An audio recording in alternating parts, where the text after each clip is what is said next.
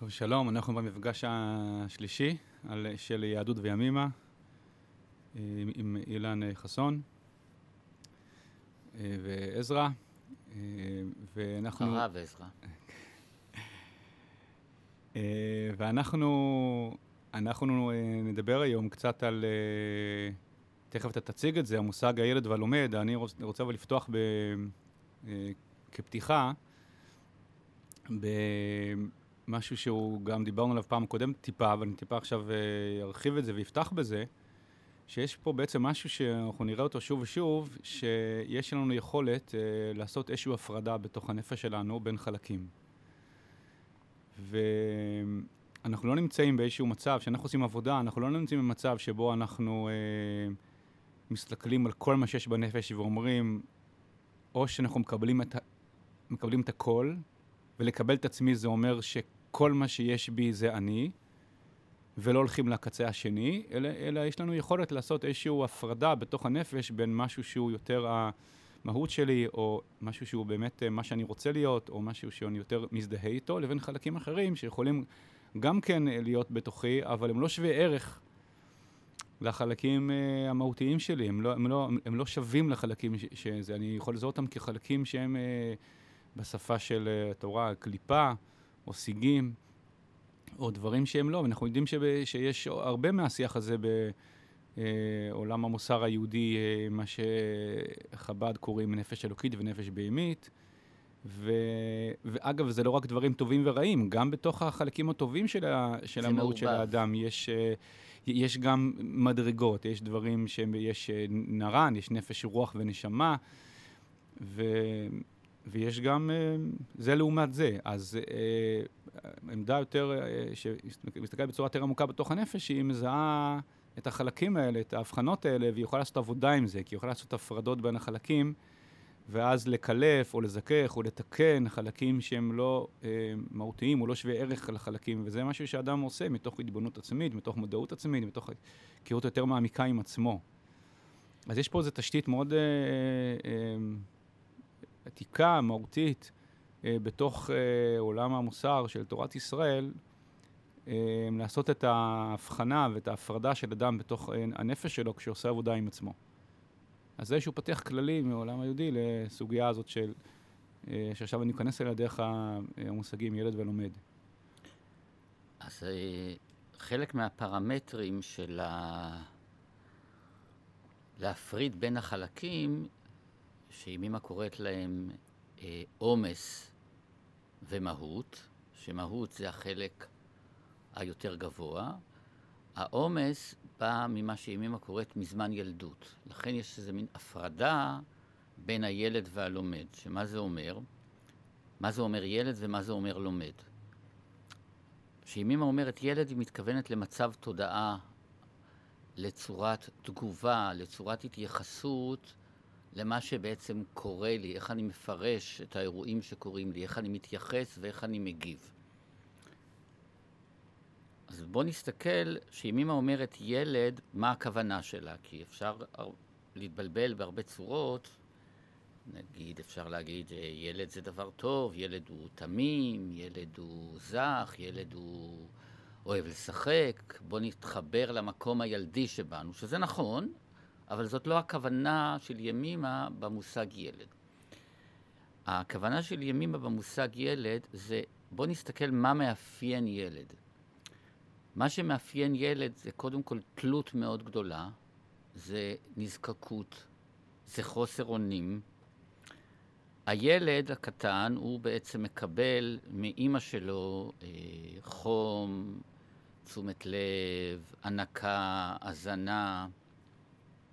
כל הדברים האלה עושים רישום בנפש שאומר שכדי שאני אהיה מאושר וכדי שאני אהיה שמח, כדי שאני אהיה מסופק, אני צריך לקבל מבחוץ, ממישהו אחר. זאת אומרת, מה שזה עושה בנפש זה מעביר את כל תשומת הלב שלי, לכן אני כל הזמן, למשל, בבגרותי, אם אני נשאר בתודעה ילדית, אני לא יכול בעצם להתייחס לדברים אלא מתוך התודעה הזאת. זאת אומרת שאני מאוד מאוד זקוק לאישורים, אני מאוד זקוק לקבל מהסביבה, ואני מאוד מנועל על ידי המבט של הסביבה. הסביבה מאוד מאוד מנהלת אותי, מה חושבים עליי, איך רואים אותי. אם למשל אני מאוד זקוק למבט של הסביבה, והמבט של הסביבה מנהל אותי, ממילא יתחילו תהליכים למשל של התרחקות מעצמי. אני למשל, אם אני מאוד רוצה למצוא חן, אז אני אפגוד בעצמי. אני אגיד דברים כדי למצוא חן. אני אפחד להביע את הדעות שלי, את המחשבות שלי, את הרגשות שלי. אם הם לא מוצאים חן בעיניהם מישהו, אם הם מאיימים על מישהו. לפני שניכנס ממש לעומק המצבים האלה של ילד ולומד, אפשר לומר, אני גם יצא בעבר לדבר על זה, שהמצב הילדי כילד זה המצב הבריא, שילד הוא נזקק, כי זה המצב הטבעי שלו. כי זה המצב הטבעי שלו.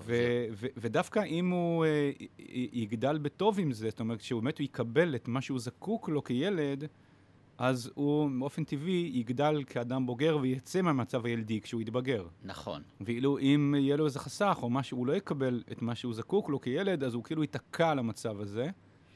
ואז גם כשהוא בוגר והוא אמור לעבור שלב, הוא בעצם ייתקע בשלב הילדי. עכשיו, יש הרבה פעמים מצבים, למשל, שאדם יכול מאוד להתפתח אינטלקטואלית, שכלית, ללמוד כל מיני תארים, לעשות עסקים, להיות פוליטיקאי, לא יודע מה, משהו כזה.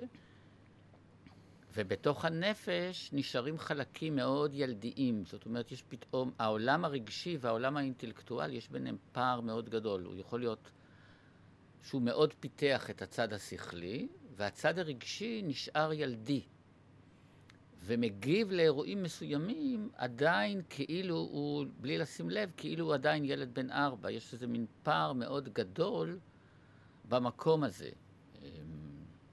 אגב, אפילו אדם שהוא לכאורה, מקודם דיברת על נזקקות לאישורים, לפעמים זה מתוחכם, לפעמים אנשים, אפילו אנשים שהם לכאורה מאוד עצמאיים, מאוד, כן, מאוד אלפא כזה, מאוד כאילו לא זקוקים לאישור של אף אחד, לפעמים התגובות שלהם למצבים בעצם מעידים על מצב ילדי, נכון?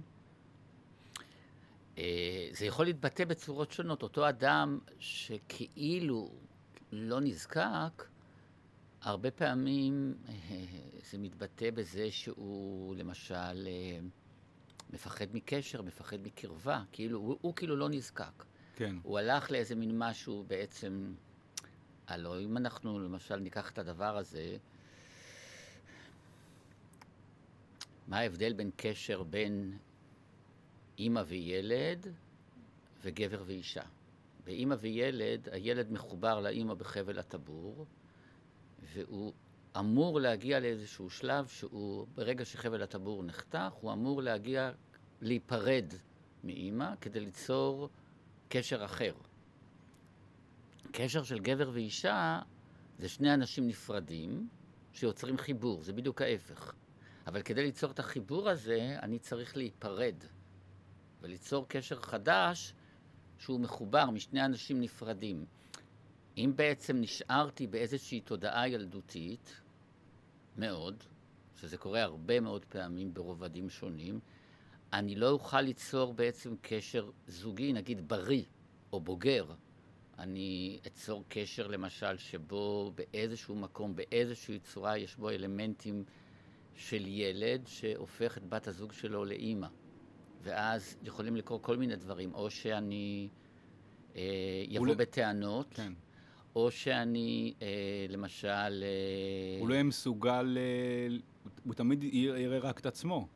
כן. כמו שיוב באופן טבעי, תינוק הורא, כמו שתינוק, שכל הזמן הוא זקוק לזה, כן. הוא לא מסוגל... ילד לא, ילד לא מסוגל עכשיו להתפנות ולראות את הצרכים שלי, מה זה לא, כן. זה לא, זה לא טבעי. זאת אומרת, לא. הילד, למשל, הוא בן 4, ואמא שלו עכשיו טרודה מאיזשהו עניינים, הוא לא יכול לראות את זה. שהיא לא פנויה, או שהיא עסוקה, או שהיא עייפה, הוא לא יכול לראות את זה, וזה גם לא מעניין אותו. זאת אומרת, הצרכים שלו הם מאוד מאוד חזקים. וזה ככה בזה טוב, כאילו זה ככה טוב בטבע. זה ככה. מה שצריך לראות, שזה כאילו... התודעה הזאת היא נכונה ובריאה, שאתה ילד. כן.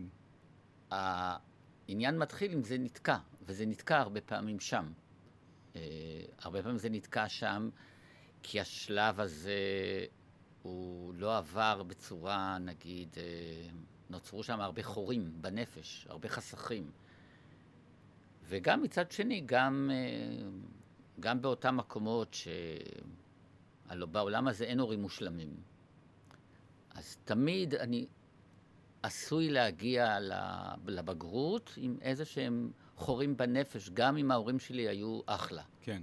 זאת אומרת, זה לא כל כך קשור לאיזה הורים היו לי, זה קשור למצב תודעה ילדי שלפעמים, או הרבה מאוד פעמים, לא מצליח לעשות את המעבר הזה, או עושה את המעבר הזה בצורה מסוימת, אבל בחלקים אחרים לא. כן.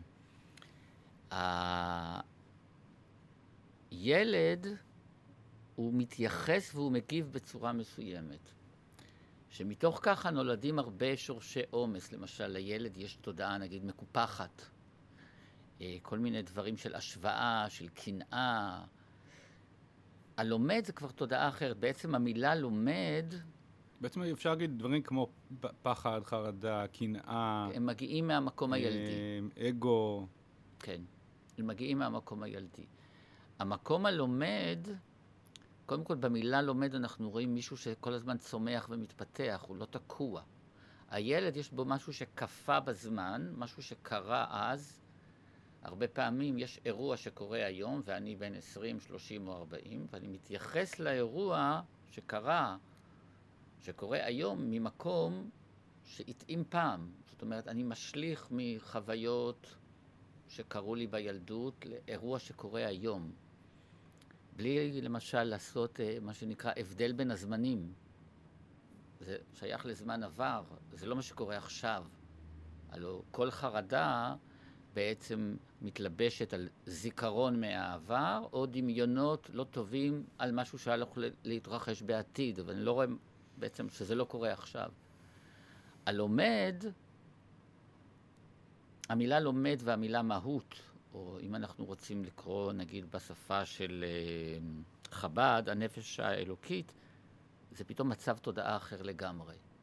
כשאנחנו אומרים נפש אלוקית, כשאנחנו אומרים את המילה אלוקים, אנחנו רואים שאלוקים זה הכל. זאת אומרת, יש מציאות הרבה, הרבה, הרבה, הרבה יותר רחבה ממה שאני רואה ברגע זה. בתודעה הילדית אני רואה משהו מאוד מצומצם, וממנו אני מגיב. אפילו מבחינה רגשית, תלבש עליי איזה רגש, נגיד נפגעתי, זהו, זה צובע את הכל, אני לא יכול לראות עוד דברים. כן. או הכעס השתלט עליי, אז זהו, אני פועל ממנו.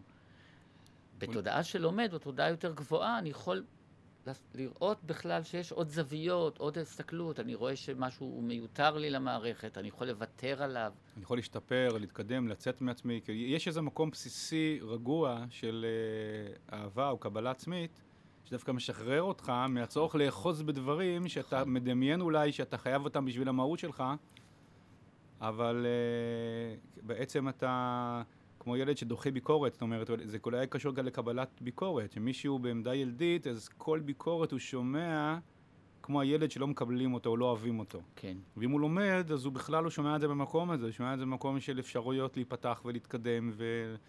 להביא את עצמו למקום אחר, והוא לא כל הזמן בסרט של רגע, אז מה זה אומר עליי, או לא מקבלים אותי, או משהו כזה. למשל, הלומד,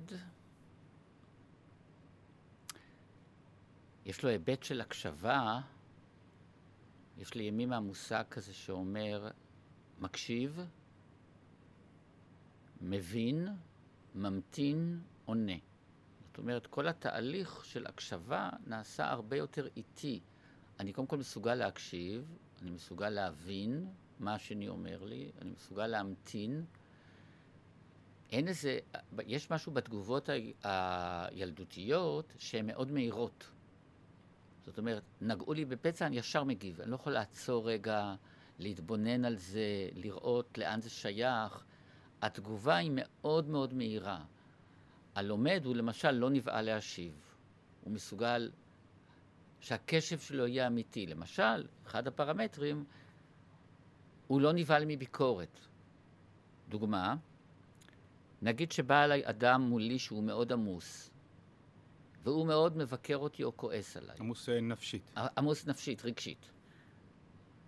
הלומד יכול להבחין שהבן אדם הזה עכשיו מולי, יכול להיות שהוא מאוד עמוס, וכל מה שהוא זורק עליי בכלל לא קשור אליי, שהוא מגיב מתוך עצמו, מתוך העומס שלו, זה לא קשור אליי, ואני יכול לעשות הפרדה, ולראות שזה לא קשור אליי בכלל, ומצד שני יש לי את היכולת לראות שזה כן אולי קשור אליי. ואז אני יכול להתבונן, האם מה שהוא אומר, יש בזה איזה צדק.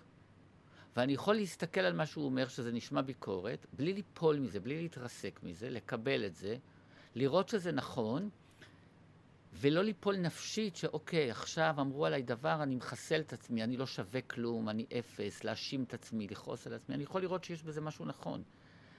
אז הלומד יש לו תודעה למשל, שהוא יכול להפריד, הוא יכול לראות, זה שייך אליי, זה לא שייך אליי, זה נכון, זה לא נכון. אני לא ישר נבעל ודוחה את זה, נגיד, ומתגונן או תוקף. אם אני רואה שזה לא שייך אליי, אז אני מפריד את זה. זה לא שייך אליי. עכשיו הוא מדבר מתוך עצמו, אז אני יכול לראות שיש פה בן אדם שהוא מאוד עמוס.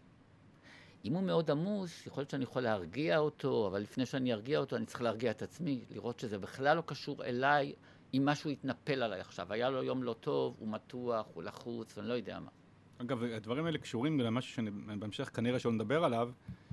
כשאתה מזהה את המקום הזה, את המקומות האלה, שעכשיו קוראים להם המקום הילדי, אז בעצם החלקים האלה שאתה רוצה לא להזדהות איתם או להשתחרר מהם, שהם הרסניים, אז בעבר דיברנו על זה שבימים קוראים זה מיותר. כלומר, ואני חושב שזו מילה חשובה כאן, כי בעצם אתה מגלה שהדברים האלה זה לא דברים שהם אתה, אבל לא הם, אתה. זה לא, הם לא דברים רעים שאתה רוצה כל הזמן להילחם בהם, okay. למרות שמך, אתה מבין שבעצם אתה, אם אתה מגיע למקום יותר טוב ואמיתי בתוכך, אתה כאילו לא זקוק להם, אתה סתם נתפס עליהם, כאילו שאתה, ואולי זה גם מראה למה בהתחלה זה קשה, כיוון שהאדם לא סתם נתפס על הדברים האלה, כי הוא מדמה בנפשו. הוא אוחז בהם. הוא אוחז בהם כי הוא חושב שהוא חייב את זה, ואם עכשיו אתה מבקש ממנו לוותר על זה, הוא מוותר על עצמו. למשל, במילה מיותר יש איזה מין משהו שכאילו באופן טבעי, יש איזה מקום שפתאום אתה יכול להשיל מעצמך, כאילו להוריד איזה משהו שהוא היה מרכיב חזק בנפש של תגובה, של מצב נפשי רגשי, של זה יכול להיות כעס, זה יכול להיות פגיעות, זה יכול להיות קנאה, שהשקעת המון אנרגיה בלהילחם בדבר הזה ושהוא לא יהיה. ופתאום אתה יכול לראות שזה בעצם לגמרי מיותר, אתה לא זקוק לזה בעצם באמת. ואז אתה מסיר את זה לא במאבק. יש איזה משהו טבעי, כמו שבן אדם פתאום משנה תזונה, למי ג'אנק פוד נגיד לאוכל בריא, אז יכול להיות שבהתחלה יהיה לו מאוד פיתוי לחזור לאוכל שהוא רגיל, לאוכל שהזיק לו, ופתאום האוכל היותר בריא הוא פתאום גם טעים לו. כן, והג'אנק, נגיד מה, אני לא זקוק בכלל... זה עושה לי לא טוב, אני לא צריך להילחם פה, לא לאכול את זה. אני אוכל את זה עכשיו, אחרי שהתרגלתי לאכול אוכל בריא, זאת אומרת, יש פה משהו שפתאום אני מתחבר אליו באמת, לא רק מהשכל, שמבין שזה לא טוב, אלא יש פה איזו חוויה... פנימית יותר. פנימית, אמיתית, אפשר לקרוא לה רוחנית או רגשית, של חיבור אמיתי שאני מבין, נגיד, שהדבר הזה מזיק לי, ואז אני מוותר עליו ללא מאבק. חלק גדול מהעבודה של ימימה היא באמת להפסיק את המאבקים האלה, שמחלים הרבה הרבה הרבה כוחות ומפילים אותנו בדאון, למשל, את הביקורת העצמית, את השיפוט. נדמה לנו, וזה גם בא מתודעה ילדית, שהרבה פעמים הטיפו מוסר לילד, שכדי להשתנות אני צריך לרדת על עצמי. אני צריך, אם אני אראה את כל הדברים הלא טובים שבי, ואני ארד על עצמי, משם אני אשתנה. ואפשר לראות את הדברים שאני רוצה לתקן ולתקן אותם, בלי לרדת על עצמי. יש אלמנטים שיורדים על עצמי, שיש בהם אלמנטים של גאווה. כן. גם בדיכאון יש אלמנטים של גאווה. אבל לא רואים את זה, זה כאילו נראה מאוד נסתר. כן, בעצם זה מעלה כאן משהו שמאוד עדין, שלהשתחרר מהמקום הילדי זה כאילו משהו שהוא, זה קליפה שצריך ליפול לאסימון, ואם לא, אז אדם יכול לבלבל את עצמו, למשל, אדם יכול להגיד, אני החלטתי שאני מפסיק להיות שיפוטי כלפי עצמי. אבל הוא לא מבין את זה נכון, את המשפט הזה, ואז הוא פשוט מחליט... הוא מצטט את זה, כאילו. מצטט את זה, ואז הוא פשוט, מה הוא עושה? הוא בעצם נותן לעצמו אישור להיות אדם בלתי נסבל, ואני לא שופט את עצמי, כי החלטתי שאני מפסיק לשפוט את עצמי.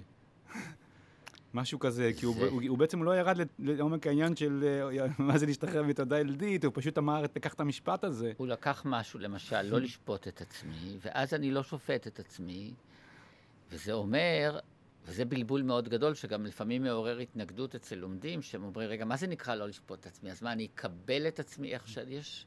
מאוד מאוד קשה להבין מה זה קבלה עצמית ומה זה דחייה עצמית, שאני מחובר לאיזשהו מקום יציב בתוכי, אז החסרונות שלי לא מבהילים אותי, והמחמאות שאני מקבל בחוץ הן נחמדות, אבל הן לא מעיפות אותי. זאת אומרת, ההסתכלות שלי על עצמי, על החסרונות ועל המעלות, נובעת מהתבוננות כנה של עצמי מול עצמי. כן. זאת אומרת, מפסיקה התלות בחוץ. זאת אומרת, בסדר, יכולים להגיד לי מחמאות, זה נחמד, אבל אם אני מתבונן על עצמי, אני יודע שהדבר הזה והזה, זה לא היה...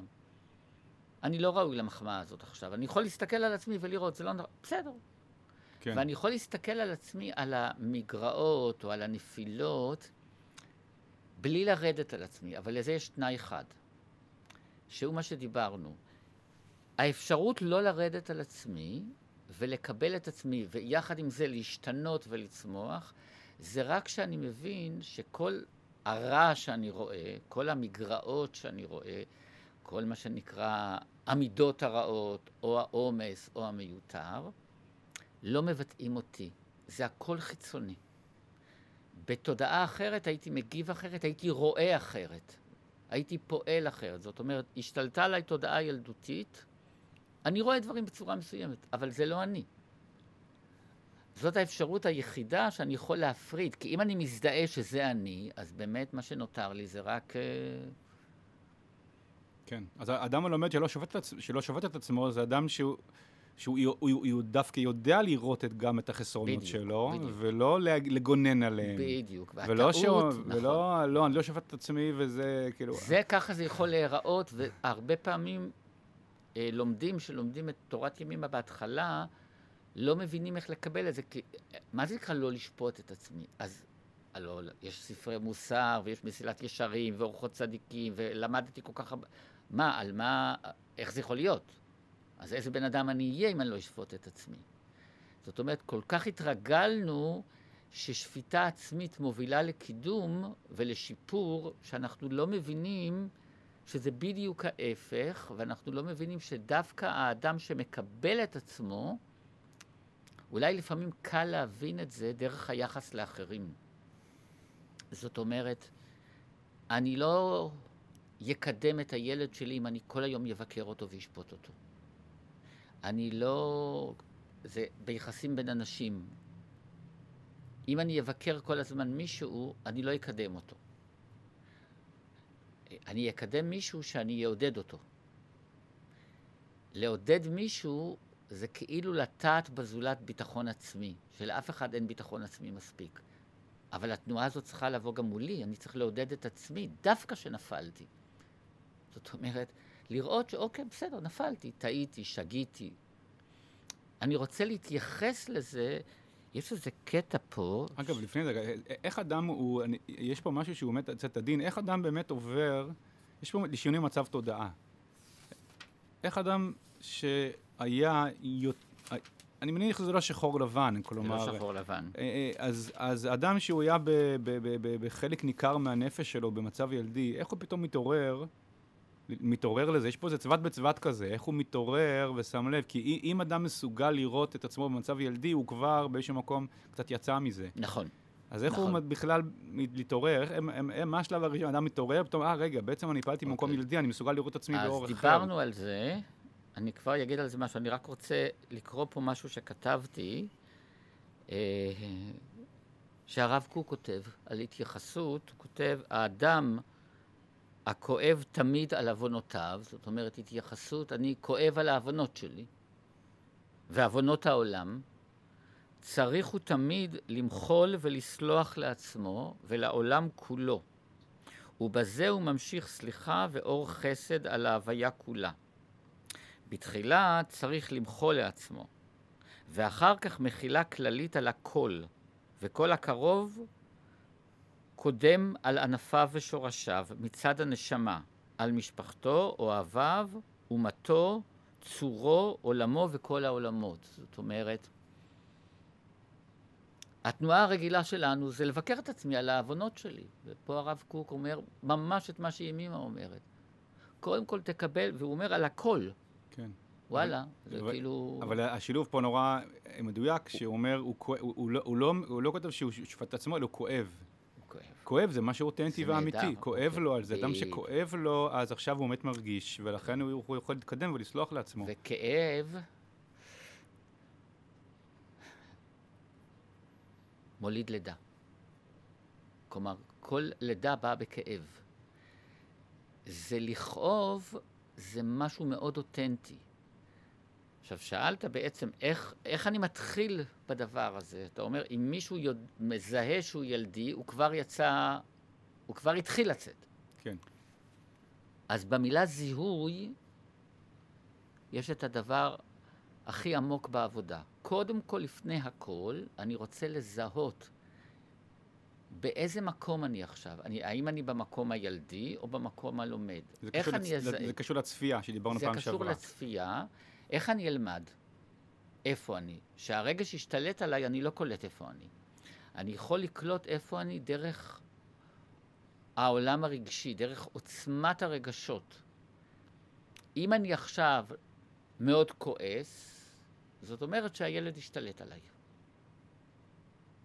אז אני רואה דרך העולם הרגשי מה קורה לי, ואז אני יכול לצאת מנקודת הנחה שאם הילד השתלט עליי, דרך עוצמת הרגשות, אם מאוד נפגעתי, הילד השתלט עליי. זאת אומרת שבאופן טבעי יתחיל פירוש של האירועים החיצוניים לא נכון. כמו שאומרים, כל הכועס חוכמתו מסתלקת, זאת אומרת, כן. תתחיל, ברגע שאני נפלתי בתודעה הילדית, צא מנקודת ההנחה שאתה לא רואה עכשיו נכון. כן. ואפשר להגיד שמה שדיברנו פעם שעברה על הצפייה, עצם היכולת לצפות במתרחש, זה כבר התחלה של מצב לומד. נכון. כי ילד באמת לא מסוגל לצפות במתרחש. הוא פשוט בלוע בזה לגמרי בתוך הנפש שלו, והוא לא מסוגל לראות משהו אחר. מה שעושה הצפייה... פה אנחנו מגיעים לעוד מושג שרק ניגע בו טיפה. מה שעושה הצפייה היא המושג הימימאי שנקרא מידת רוחק. כדי לצפות אני מתרחק ומתבונן על הדברים מרחוק כאילו בלי להיות מעורב בהם. זה יכול להיראות כניתוק או כאדישות, אבל ימימה אומרת מידת רוחק כדי ליצור קרבה. כי לפני שאני מתערבב ישר, וישר מגיע, וישר נכנס לערבוב עם האירועים או עם הזולת, הם ישר מטלטלים אותי, ישר מפירים אותי. כן. אני תופס את זה עמדה רחוקה, שאז אני צופה, ובצפייה יש אלמנט, אנחנו ישר מערבבים מה שאני רואה, מה שקרה, ומה שאני חושב ומרגיש על מה שקרה. למשל, אם אני עושה הפרדה רגע, תסתכל על מה קרה, ותשים בצד את מה שאתה חושב על מה שקרה, ומה שאתה מרגיש לגבי מה שקרה. למשל, נגיד שהילד שלי בגיל ההתבגרות, אני מסתכל ואני רואה שהוא מתכונן למבחן בהיסטוריה יום לפני המבחן. מה אני ראיתי שקרה? נגיד שלילד קוראים דניאל, אז אני אומר, דניאל התכונן למבחן בהיסטוריה יום לפני המבחן. זה מה שהיה. שאני מערבב מחשבות ורגשות, אני אומר, דניאל הוא עצלן, אי אפשר לסמוך עליו, תמיד הוא עושה דברים ברגע האחרון, וכו' וכו' וכו'. אני רץ, כלומר, היה אירוע, יש לי על האירוע מחשבות ורגשות, וזה ישר מתערבב. אז זיהוי אומר, בוא, רגע, תזהה מה היה. בלי מחשבות ובלי רגשות. זה צפייה. כן. צפייה היא כמו תודעת עד. עד מעיד על מה שהיה. לא מה אתה חושב על מה שהיה, ולא מה שאתה מרגיש. זה בשלב הבא. אפשר להגיד שאדם צופה, מה שקראת לו גם מידת רוחק, הוא יכול אחר כך לבחור. נכון. הוא אדם בוחר, כי עכשיו הוא יכול לבחור עם מה להזדהות. זאת אומרת, יכול לגלות, וזה נראה לי אחד הגילויים המשמעותיים כאן, שאדם יכול לזהות בתוכו כל דחף או כל משהו, להגיד, רגע, נכון, הכל הזה הוא בתוכי. עכשיו שאני מסתכל על זה במקום יותר גבוה, אני יכול לבחור לא להזדהות עם זה. נכון. ואז אני לא, כאילו, אני קצת מפריד את זה ממני, אני לא מזדהה עם זה, ואז זה קצת פחות מפעיל אותי או פועל עליי, אני קצת מתחיל להשתחרר מזה. להתחיל להשתחרר מרגש הרסני, זה לא מתחיל בזה שאני נלחם איתו, אלא בזה שאני מצליח לא להזדהות איתו. לא רק זה שזה לא מצליח בזה שאני נלחם איתו, אם אני נלחם איתו, אני בעצם, כל מה שאני נלחם בו גדל. זאת אומרת, אני משקיע המון המון אנרגיה בלהילחם, וזה רק נהיה יותר גדול. מה שאמרת עכשיו הוא מאוד נכון, כי במקום הזה יש פתאום בחירה, יש אפשרות לבחור. שאני במקום מאוד מאוים, מאוד מטולטל, האירועים מאוד מטלטלים אותי, מאוד משפיעים עליי, אני ישר נסער מאוד, בטח שאני לא יכול לבחור. כי אני ישר חוזר למצב מאוד הישרדותי, ובמצב הישרדותי אני יכול או לתקוף, או לברוח, או... אין שם הצלילות, אין שם הבחירה שהיא באה מאיזשהו מקום שצופה על האירועים ובאמת יכול להחליט מה נכון לי עכשיו, או איך נכון עכשיו לפעול, או איך נכון עכשיו לפתור את האירוע הזה. כי ברגע שאני מאוד מאוד נלחץ, ברור שאני לא יכול לפתור את זה בצורה טובה. כן, יש את הביטוי הזה שהוא ביטוי עממי, אבל יש לו מקור מאוד עמוק בפנימיות, שיקול דעת. אז במובן העמוק של המושג שיקול דעת, זה בעצם אומר שכדי שאדם יהיה לו דעת, אדם יש בו את כל הכוחות ואת כל הרגשות ואת כל הזה, אבל השיקול דעת זה מקום שבו אני לא בעצם, הבחירה היא, המשמעות שלה שאני לא משועבד לאף דחף או כוח בתוכי. כן. אני מסתכל להיות במקום קצת יותר גבוה, ואז לבחור עם איזה כוח עכשיו או רגש עכשיו להזדהות ולהתחבר אליו. וזה מייצר את השיקול, את המשקל של ה... וזה בעצם ביהדות, זה הדעת של האדם. המושג דעת, מה זה בעצם דעת? דעת זה חיבור. חיבור, כן. בין חלקים שונים, ואז הם יכולים להסתכל ולראות יש את זה ויש את זה ויש את זה, ודעת זה חיבור. שאין דעת אז אין בעצם חיבור. פעם אני אף לפה, פעם אני אף לפה, כן. ואני מלא בסתירות. למשל, אחד המאפיינים, שגם ימימה מדברת עליהם הרבה, שאין דעת, זה נולדים הרבה אלמנטים של ספקות והיסוסים. אני לא מצליח להחליט.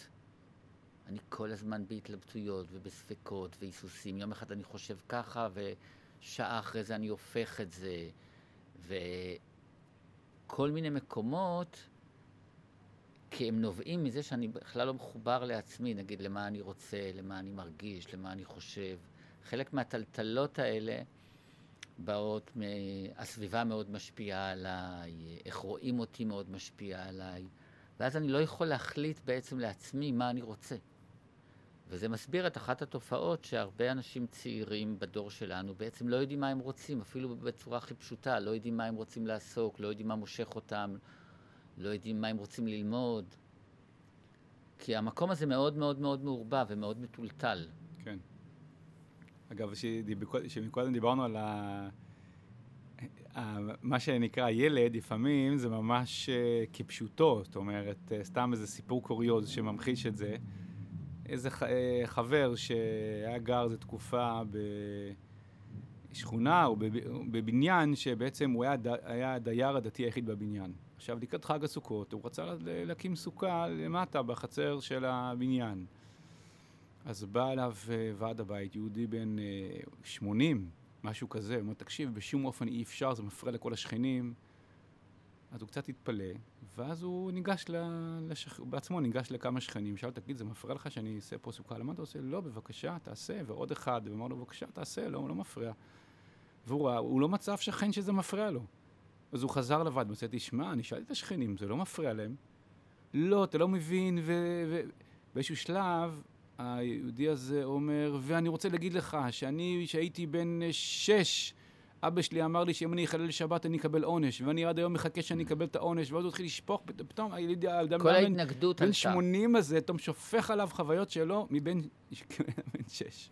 זאת אומרת, זה ממש דוגמה טובה, זאת אומרת, פתאום עלה זיכרון שאותו קשיש שהוא הגיע אליו, זה מאוד רציונלי, הוא בא, זה מפריע לי, זה יפריע לשכנים, בלי בכלל לזהות שיש פה חלק ילדי שעלה מזמן ילדות והשתלט על המערכת הנפשית הרגשית. ולכן אנחנו הרבה פעמים אומרים שקודם כל אני רוצה ללמוד להפריד בכלל ולזהות, לראות, רגע, עלה פה חלק מזמן ילדות, מתודעה ילדותית. זה קשור לזמן אחר.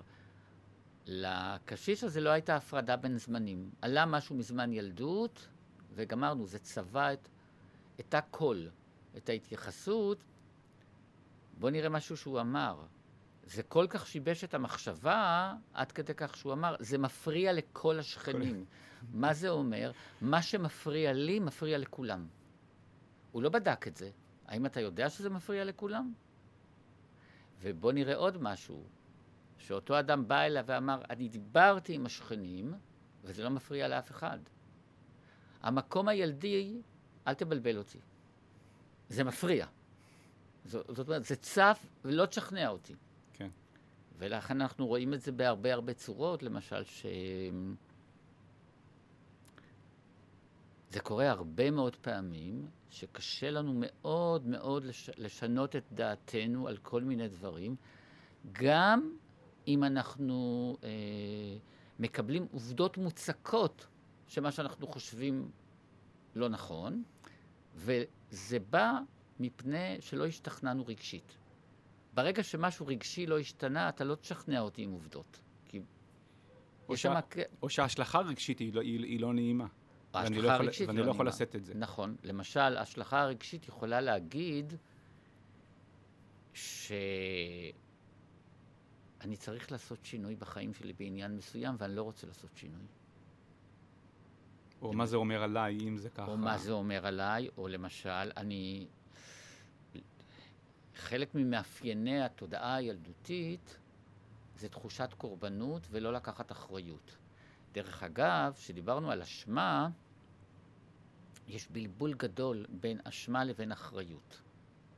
לקחת אחריות זה לא להיות אשם. ואנחנו הרבה פעמים חושבים שמי שלוקח, אדם אומר, אני לוקח אחריות, זה אומר שאתה אשם. כן. זה שני דברים שונים. כן.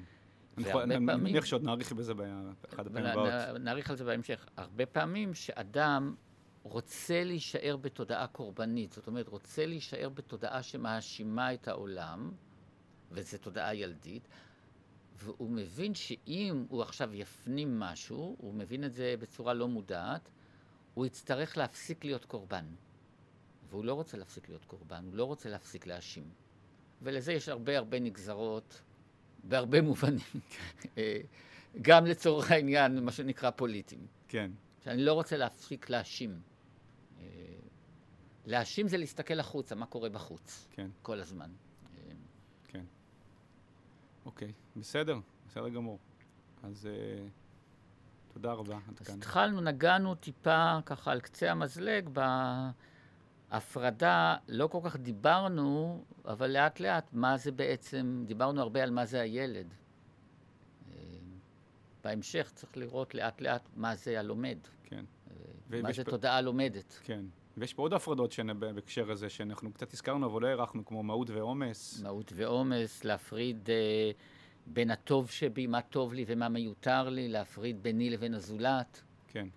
זאת אומרת, זה הרבה הפרדות, שבכל הלימוד ההפרדות האלה בסוף יוצרות חיבור יותר בריא ויותר טוב. זאת אומרת, ההפרדות האלה לא נועדו כדי להיות אדיש וכדי להתנתק, הם נועדו כדי להתחבר מרמה הרבה יותר גבוהה של חיבור. כמו שאתה אמרת, דעת. כן. טוב. תודה. תודה רבה.